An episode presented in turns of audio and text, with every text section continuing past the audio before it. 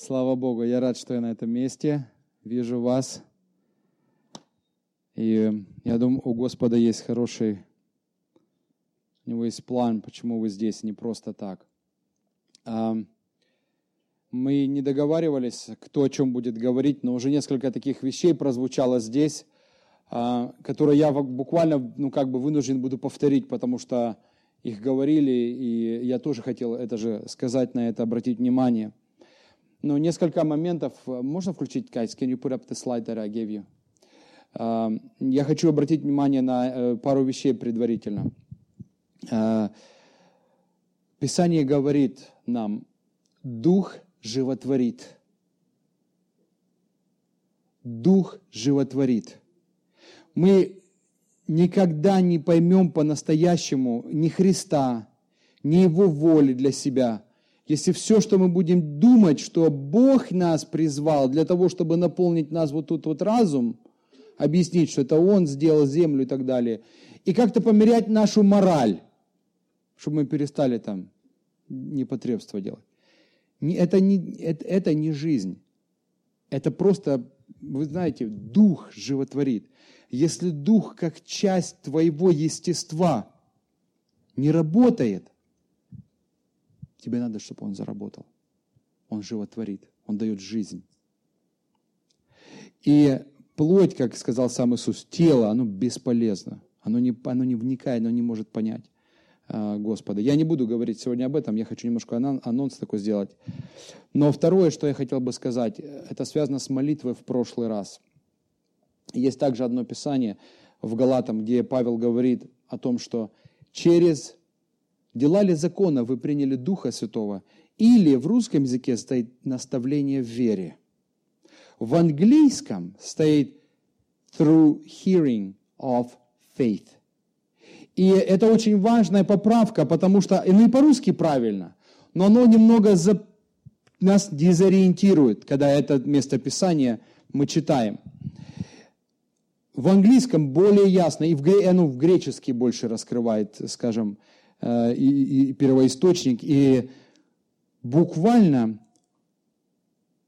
Павел говорит, что если вы не будете верою обращаться к Богу с верой и верить Ему, что это ваше, то то, о чем мы молились, оно не сработает в вашей жизни. Понимаете, потому что Бог, Он, он не всегда работает через чувства. Чувство – это одно из компонентов, на которые даже, я бы сказал, не, надо, не важно обращать внимание всякий раз. Потому что когда-то от тебя не может совсем не быть никаких чувств. Это еще не значит, что этого нет на самом деле. Вы понимаете, да? Поэтому Господь, я помню, когда за меня помолились, мы молились тут за нескольких людей, я не помню даже всех конкретно. Когда за меня помолились, я ушел домой, я ничего не чувствовал. Все, что я чувствовал, что у меня ничего нету. Я ничего не пережил. Но внутри я верил, я хотел, я обращался к Богу. И это было словно испытание моей веры. Потому что Господь работает через нашу веру Ему. Как только вот он, он прекратил работать через мудрость. Он сказал, все, мудрость мудрецов посрамлю. С человечеством на уровне ума я работать больше не буду. Буду работать на уровне веры. Поверят мне, вот он умер за них и воскрес. Кто поверит, будет спасен. Кто не поверит, скажет, непонятно было, что-то трудно разобраться, много лет тому назад. Это не важно. Господь сказал, верующие.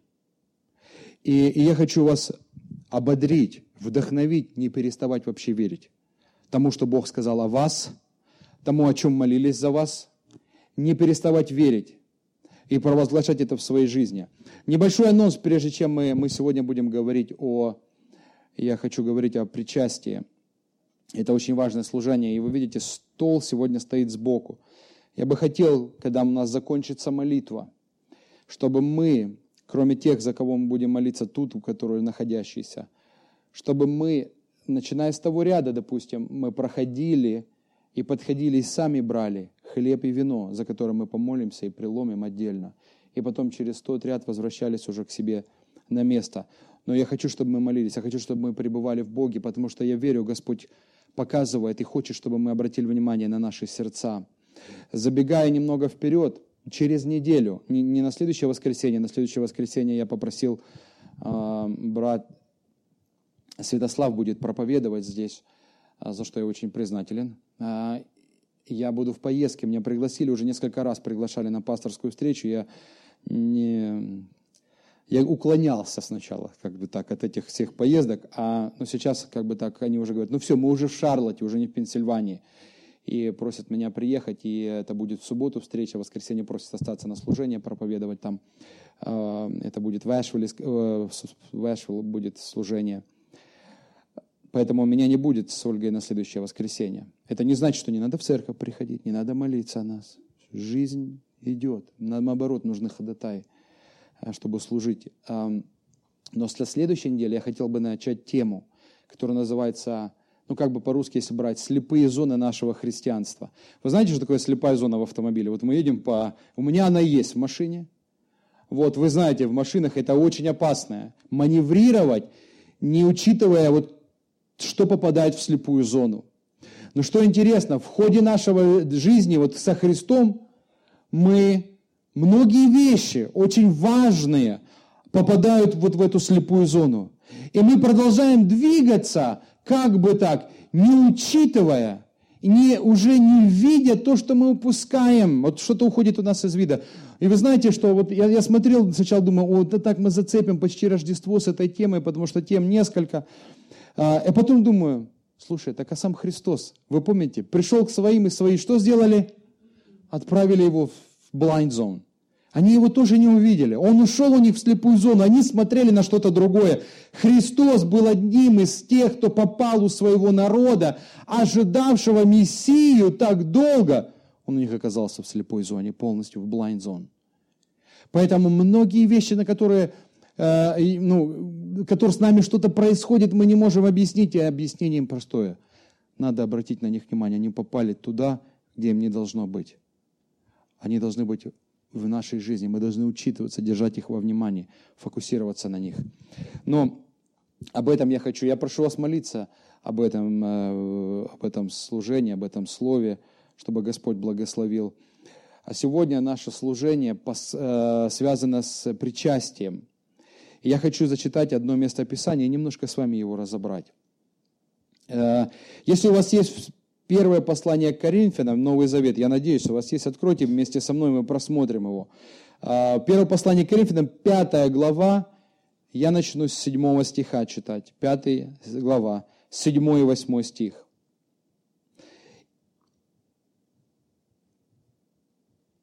Итак, очистите старую закваску, чтобы быть вам новым тестом, так как вы бесквасны – ибо Пасха наша Христос заклан за нас. Посему станем праздновать не со старой закваской, не с закваской порока и лукавства, но со пресноками чистоты и истины. Вы знаете, как бы вот в канун э, или в момент принятия причастия, я хочу вам кое-что напомнить. Вы подумаете, почему здесь Пасха? Пасха, она еще через несколько месяцев, мы еще Рождество не отпраздновали. Но минимальная вот такая как бы Пасха, которую мы себе можем представлять, каждый месяц у нас стоит перед нами. Вы понимаете, причастие, по сути дела, это утвержденное Богом служение, которое они делали во время Пасхи иудейской. Вы понимаете, это была иудейская Пасха. Он сидел за столом со своими учениками, и он же им дал заповедь.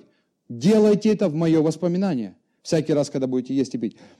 И, и поэтому причастие – это Пасха, это последний, это, это буквально образец у той последней вечери, на которой Христос дал эту заповедь.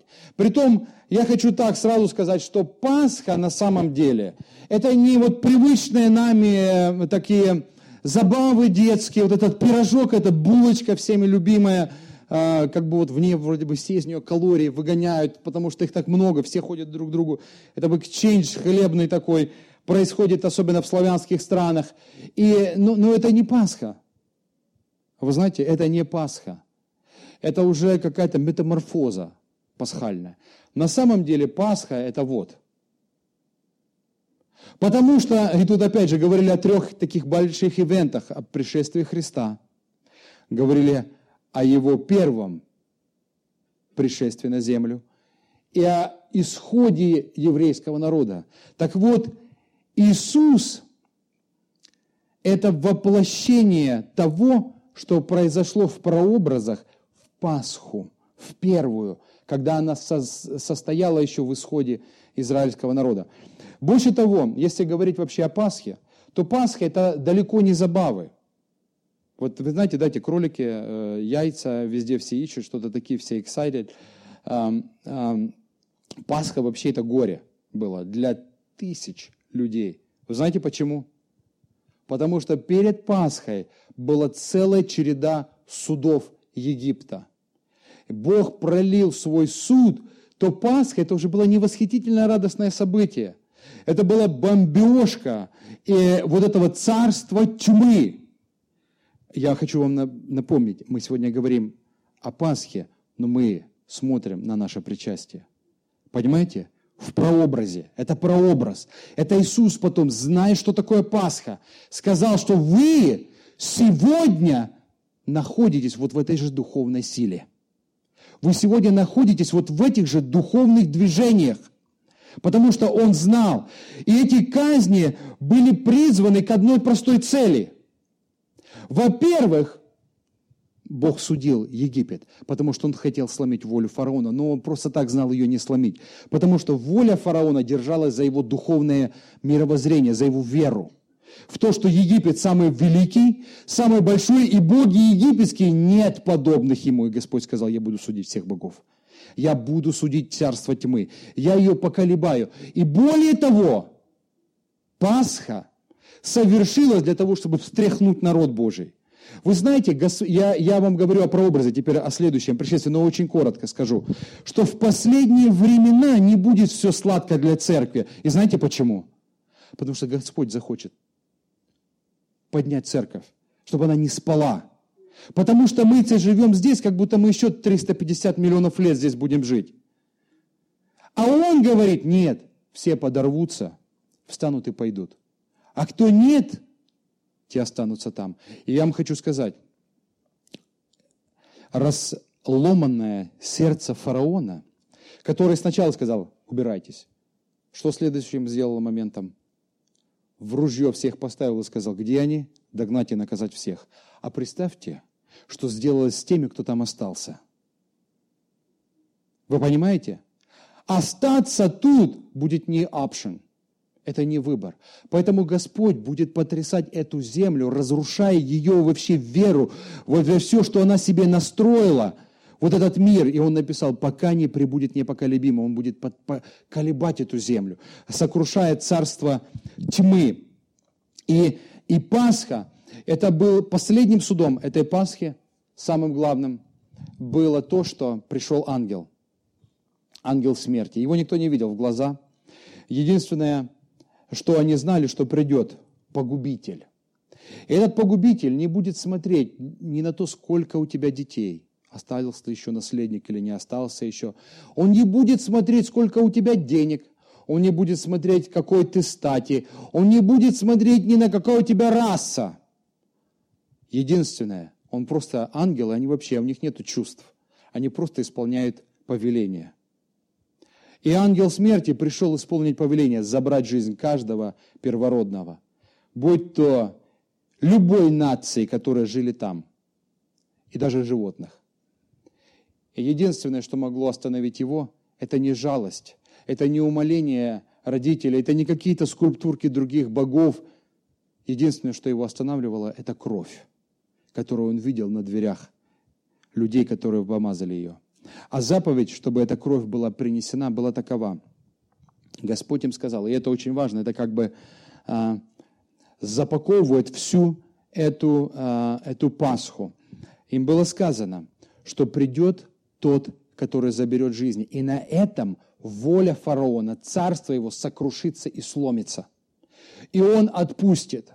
Но это принесет с собой смерть, каких еще не было до этого, чтобы остановить возьмите себе агнца, приведите его, зарежьте этого агнца, возьмите кровь, обмакните туда исоп, эту траву, и начинайте обмазывать свои двери, косяки дверей. Затем этого агнца вы должны, не разделывая, не вскрывая ничего, он должен быть какой есть, на нем не должна быть поломана ни одна кость. Его жарили полностью, он должен быть полностью приготовленным быть. И его должны были съесть. Притом, когда они ели, они должны были быть одетыми. Писание вот что нам говорит, ешьте же его так. Пусть будут чресла ваши припоясаны, обувь ваша на ваших ногах, посохи в руках ваших, и ешьте его с поспешностью. Это Пасха Господня. Бог сказал им, ешьте быстро, готовые выйти в любую минуту, как только э, придет сигнал. И вы знаете, когда у евреев был исход, когда это произошло? Как раз когда хочется спать, когда все уставшие, когда уже тебе ничего не хочется делать, потому что была ночь. И он им сказал, все, это святыня была. Эту жертву нельзя было бросать, ее должны были доесть сразу и всю. И он говорит, если вы с семьей были маленькие, и у вас э, э, агнец был слишком большой, объединяйтесь со своими друзьями, соседями, и вместе обязательно доедайте до конца все. И, э, и ели они это с травой горькой и хлебом, жестким, бесквасным хлебом. Эм, хлеб бедствий. Так что Пасха буквально означает пощада. Passover, как говорят, говорится на английском, когда Бог пощадил. И мы говорим сегодня о Пасхе, но смотрим на наше причастие, на то служение, которое сегодня находится перед нами. И заповедь была такая серьезная это, что даже когда они уже вышли из Египта, и уже у них была своя земля и свое служение, и они это в храме приносили жертву. Господь сказал им, те, кто не будут участвовать в Пасхе, приносить жертву, истребится душа того человека из народа. Это была, это была святыня, которую необходимо было приносить. И главным, естественно, в пасхальном вот в этом всем ивенте, в пасхальном событии, был, был не ужин, был не ужин, а был вот этот вот исход. Потому что иногда, когда люди думают про Пасху, они ошибочно представляют себе, что Пасха – это вот набор традиций, набор определенных ритуалов, которые необходимо сделать, чтобы угодить Богу. Но на самом деле Пасха – это был исход это был вывод израильтян из Египта. Для того, чтобы по-настоящему быть в состоянии пасхальном, в состоянии причастия, надо быть готовым, чтобы идти за Богом, когда Он тебя не позовет. Вы понимаете? Задача главная была не съесть агнца, а быть готовым пойти, как только Он не позовет. Это была задача. Между прочим, если мы иногда думаем, что, ну да, конечно, им там было тесно и плохо, они не могли молиться Богу. Нет, они молились Богу. Им не запрещали заниматься богослужениями. Более того, у них была целая диаспора. А, они жили отдельным таким поселением там, израильтяне. Они молились Богу. И если вы знаете, как Бог узнал, что у них проблемы – они вопиять к нему стали. Он их слышал, они молились его. Бог их забрал не для того, чтобы они начали молиться ему там где-то, утвердить какие-то религиозные или какое-то взаимоотношение с тобой. Нет. Он их забрал с собой, чтобы дать им совершенно новую жизнь. Совершенно новую жизнь. Вы понимаете? Неверующие люди, кстати, если мы смотрим на какую-то параллель между Пасхой, причастием наш, нами – тем народам. Неверующие люди, они тоже могут молиться к Богу. И я молился к Богу, не был верующий. Так, в общем, туда стрелял, куда-нибудь. Но Бог, который проводит тебя через Пасху, Он тебе хочет не просто дать каких-то пару религиозных э, навыков, чтобы ты привел, новых приобрел. Он хочет тебе дать совершенно новую жизнь, совершенно новую реальность тебя ввести. И значение Пасхи – для народа израильского было в том, чтобы принять от Бога эту жизнь. Почему я говорил вначале, Дух животворит. Бог дает новую жизнь внутри, Царствие Божие внутрь вас. Быть под защитой крови, Вот что такое Пасха, вот что такое причастие. Это утверждение, это как водное крещение, утверждение нашей веры, что с нами произошло в духовном мире. Так причастие – это утверждение перед всеми небесами, что я под защитой крови Агнца Божьего. Я под защитой. И вся система жертвоприношений, которая была в Израиле, это была система покровительства народа кровью, когда Бог покрывал эти э, их грехи кровью непорочных животных. Быть всегда готовым, а не устраиваться на вечное здесь. И одна из самых важнейших, я думаю, в Пасхе, как я вижу, это Божье желание изменить то, как мы мыслим. Вы представляете, что произошло с израильским народом? Когда они, э, когда они попали в Египет, они были привилегированной нацией привилегированными гостями, которые туда заехали, поселились благодаря Иосифу. Но прошло время, написано, и вырос, и поднялся фараон, который уже не знал Иосифа.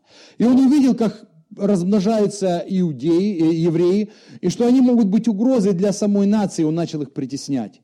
И вот тогда они стали возопиять. Ну сколько лет они прожили в Египте, как вы думаете? 430 лет. 430 лет все в голове их за это время поменялось.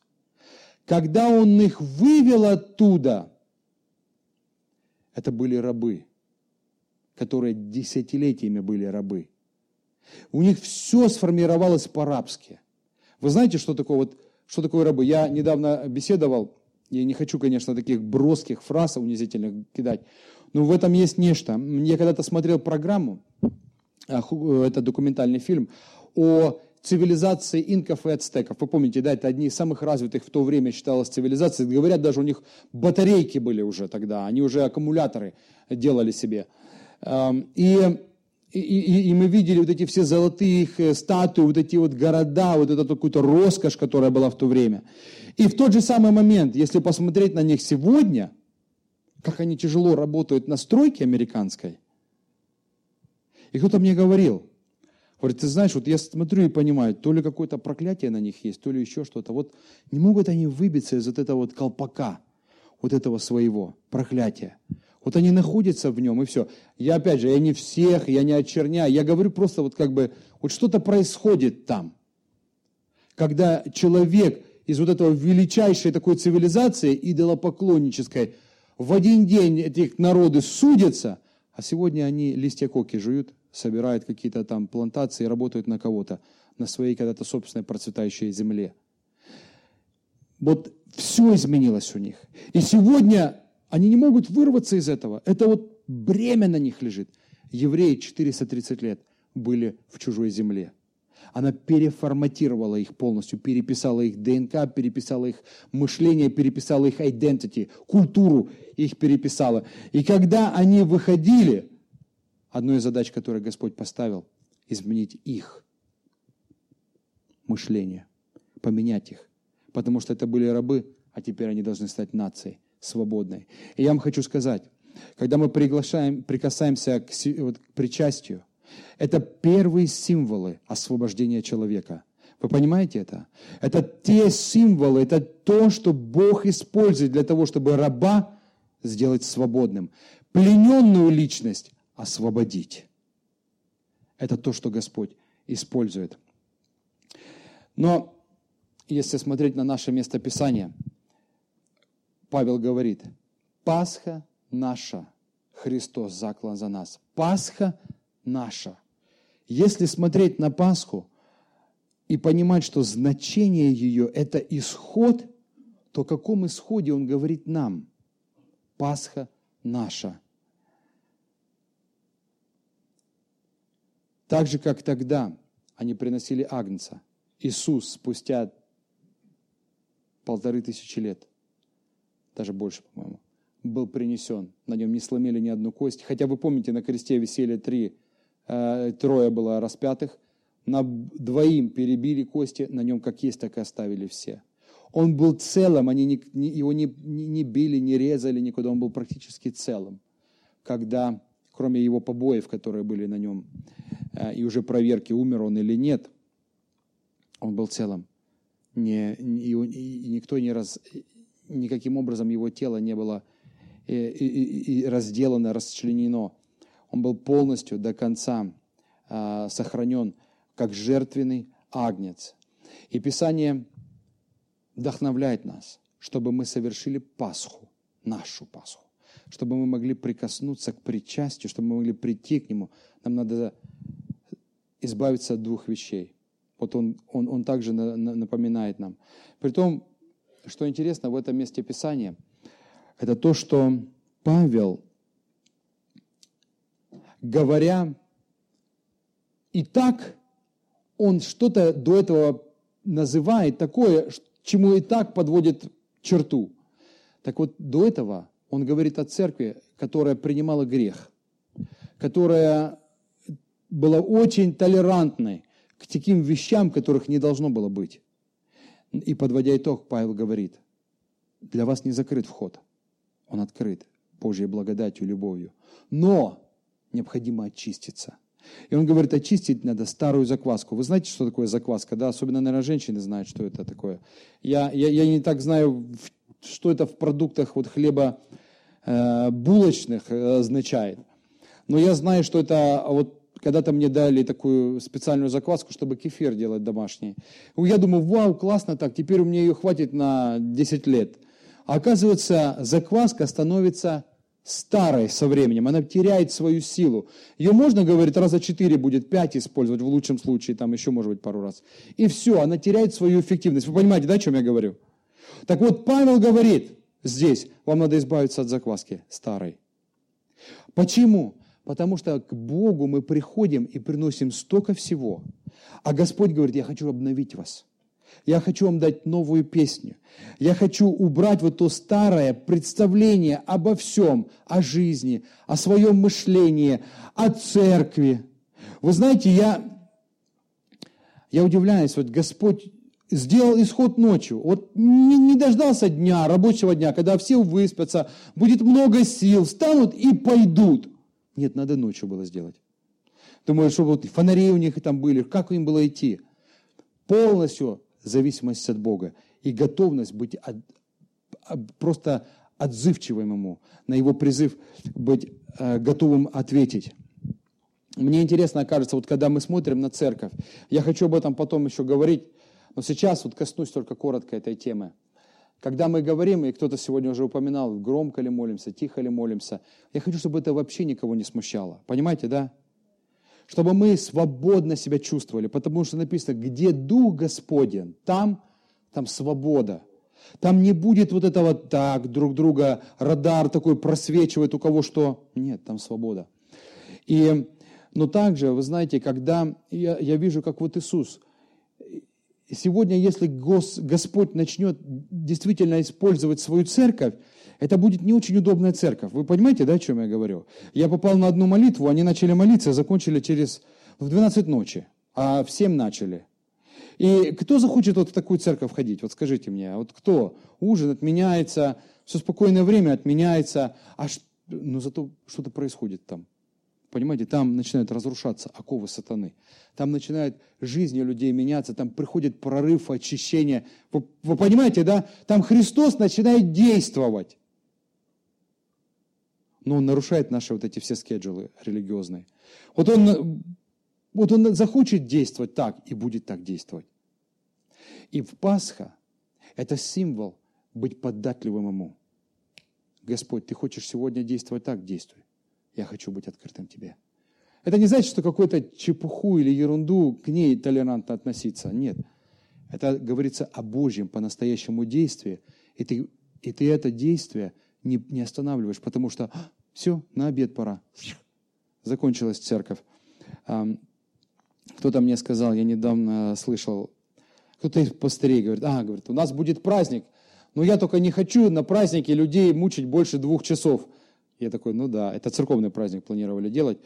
И я понимаю, что наше переживание о том, чтобы вот нам было комфортно. Мне сказали, сегодня нельзя церковь делать больше полутора часов. Почему? Людям некомфортно. Людям, я, а, и все меньше. Потом уже кто-то говорит, ты что, у вас идет служение два часа, а, он говорит, больше час 15 нельзя делать служение. Почему? Потому что некомфортно людям, они устают, им сидеть нельзя, им скучно. Я говорю, конечно, им скучно, им будет весело в ад идти. А сейчас им скучно. Только им сказать даже некому. Потому что все, что им говорят, кайся, главное, чтобы вы пришли. Главное, чтобы вы немножко пошелестели здесь чековыми вот этими книжками, своими купюрами. В принципе, этого и хватит, только не хватит. Вы понимаете? Я вот хочу, я, я, я читал вчера небольшой такой отрывок из одной книги, эм, и автор говорит, какими словами первое бросались бесы когда, на Христа, когда он приходил в ту или иную местность. Он им говорил что? Они ему говорили что? Не мучай нас, какое тебе дело до нас? То, если в русский язык перевести, он говорит, не трожь нас, оставь нас в покое. Вот пока ты не трогаешь царство тьмы, слушай, пой, пляши, вокруг тебя еще и бесы охранять это все будут. Понимаете? А еще охранять это все будут. Чтобы только тебе вот это, в твоей религиозной вот этом винегрете было удобно. А как только ты говоришь, Господь, я хочу, чтобы двигался ты. Я хочу, чтобы ты освобождал, ты пришел отпустить измученных на свободу. Не по моему скеджулу, а по своему. И ты видишь людей так, как я не вижу. Я, не могу, я к себе не могу глубоко заглянуть в сердце. Понимаете? Поэтому я говорю, Господь, Ты исследуй мое сердце. Ты смотри в меня.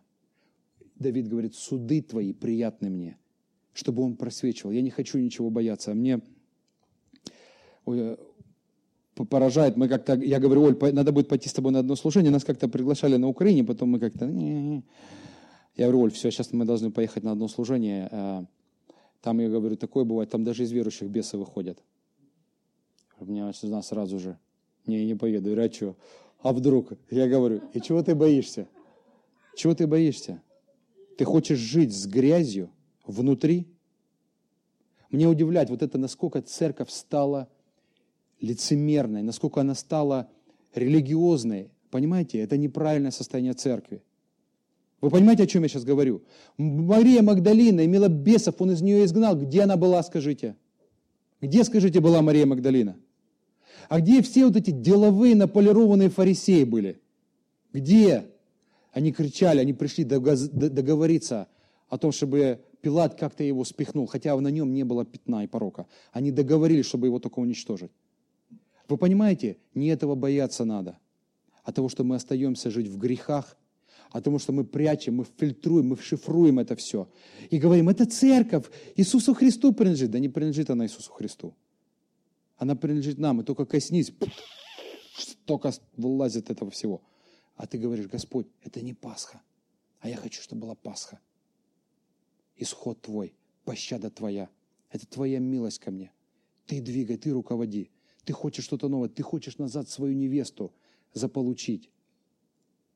Ты не хочешь больше каких-то религиозных программ, они ему не нужны. Он не нуждается в них. Вы понимаете, церковь выстояла, когда не было ни барабанов, ни цвета музыки, ни даже зданий таких красивых. Она выстояла это. Все. И он хочет, чтобы она принадлежала ему. И чтобы мое сердце, чтобы я не боялся, что меня просветит, из меня что-то начнет вылазить. Да пусть оно все вылезет идет в ад, где оно принадлежит. Я хочу быть со Христом, я хочу принадлежать Ему во имя Иисуса. Вы понимаете? Я знаю, что Господь, Он не хочет здесь просто таких вот пассивных слушателей, которым пощекотали уши. Вот в последнее время, вы же помните, каких будут искать себе людей? А говорит, которые бы льстили слуху. Чтобы так говорили, чтобы тебя не раздражали, чтобы все было удобно, чтобы ты пришел такой, и тебе сказали, все хорошо, все хорошо, давайте потуже затянем твою капсулу, чтобы ты вот он пришел отпустить измученных на свободу, разрешить эти оковы, сделать тебя свободным. И вот эти образы освобождения, Его кровь и Его плоть. Это Пасха наша. И он говорит, давайте принимать ее, очистим себя от старой закваски, от всего, что мы помним, знаем, видели, уже все просчитали. Да, хорошо, что у нас есть опыт, который может нам что-то подсказать но у нас есть Бог, за которым мы шли, идем. Я думаю, отчасти Он и хотел, чтобы они ушли ночью. Знаете, у них не было фонариков. Ну, факела, ну вы сами понимаете, что такое факел, когда ты двигаешься по пустыне, камни, непонятно куда идти. Вы помните, что над ними было? Некое какое-то подобие огня, они говорят, они сами не знают, что это было свечение, вот этот огонь был какой-то, который им вот этот показывал путь. Они, они были в постоянной зависимости от него. Днем, они что же у них компаса не было? Это облако шло не потому, чтобы, им, чтобы не, не напекло им вот тут, вот, чтобы они блондинами не стали к концу пути. Нет, потому что им нужен был какой-то ориентир. Они ни звезд не понимали, ничего. 430 лет промывания сознания в рабстве. Он их начал выводить. И он это хочет делать со своей церковью. Он хочет ее вести. И он говорит, я хочу освободить. Следующее Павел говорит, от закваски порока.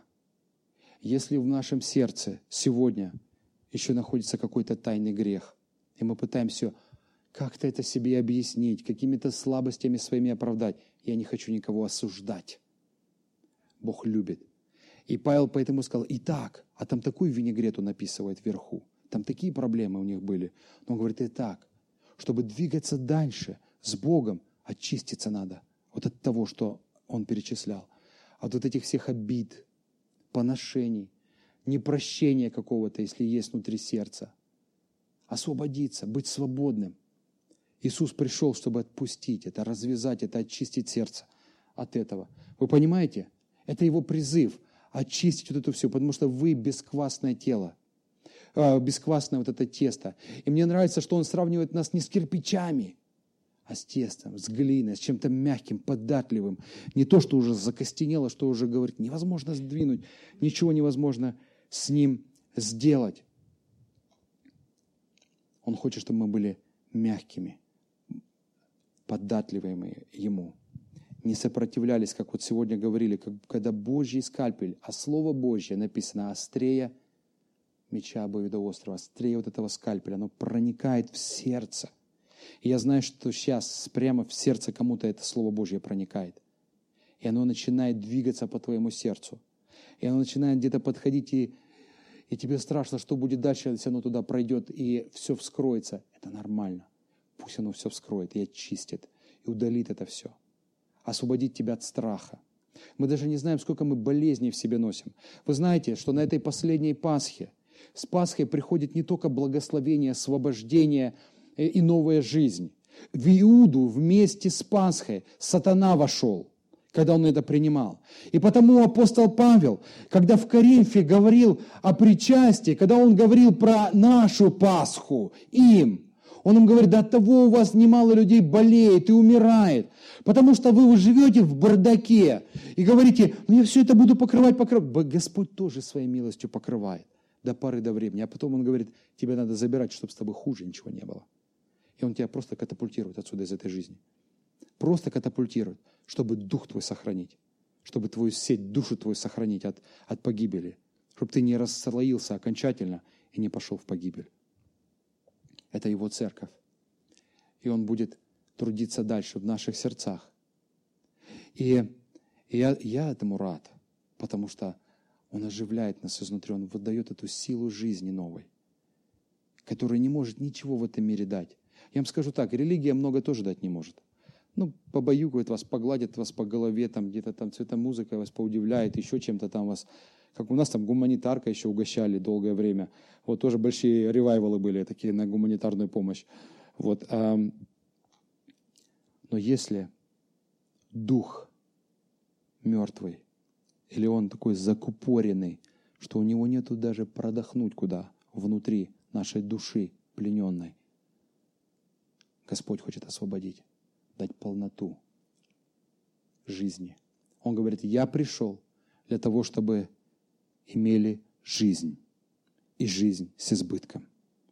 Дух животворит. Понимаете? Радость, она будет вот тут внутри.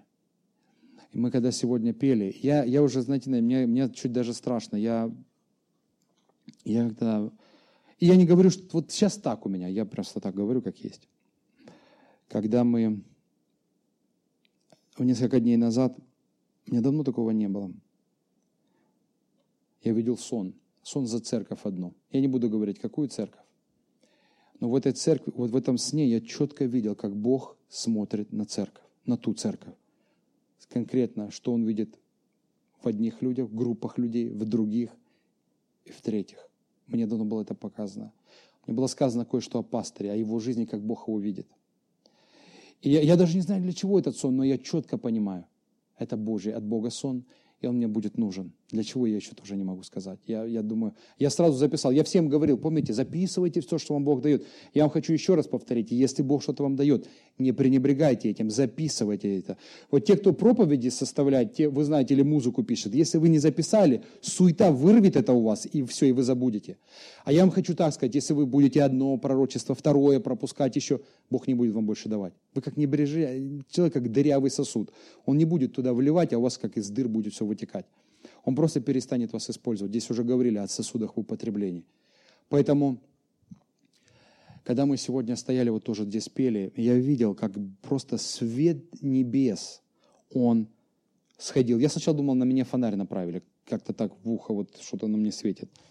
Вот потом посмотрел, мне ничего не направили, вообще фонарей нигде не вижу толком горячих, так, чтобы целенаправленно. Закрыл глаза, начал петь, опять я вижу вот свет с небес, и он обращен. И обращен был на Яну.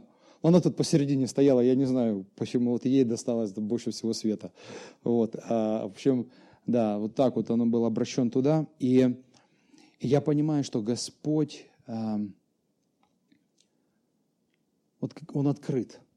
Он открыт, Он не закрыт, Он не отталкивает. Когда у нас даже есть проблемы, Он не строит стен с нами. Он хочет свою церковь назад, Он хочет наше сердце назад. Он хочет всех, полностью всего нас иметь в себя. Они просто так, воскресные христиане. Знаете, такие. У нас есть такие праздничные верующие, я их называю.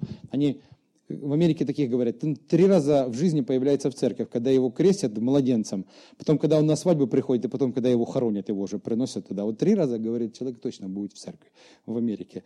Вот. У нас было чуть-чуть в таком модернизированном протестантизме нашем. У нас на Пасху обязательно придут, обязательно, я даже не знаю, что это с людьми происходит, не спится им дома, они придут на Пасху обязательно, на Рождество будут топтать пороги, обязательно придут в церковь. И, в общем, так вот так оно и все. Вот и когда сильно, может быть, сильно плохо будет, вот еще тогда могут прийти. А, а в остальном, как бы где-то там плавают на своих орбитах. Господь не хочет такой жизни. Он хочет нас всецело. И Он нас к этому призывает. И мы сейчас будем молиться. Я хотел бы, э, давайте мы встанем, мы будем молиться сейчас и принимать причастие. Э, Александр.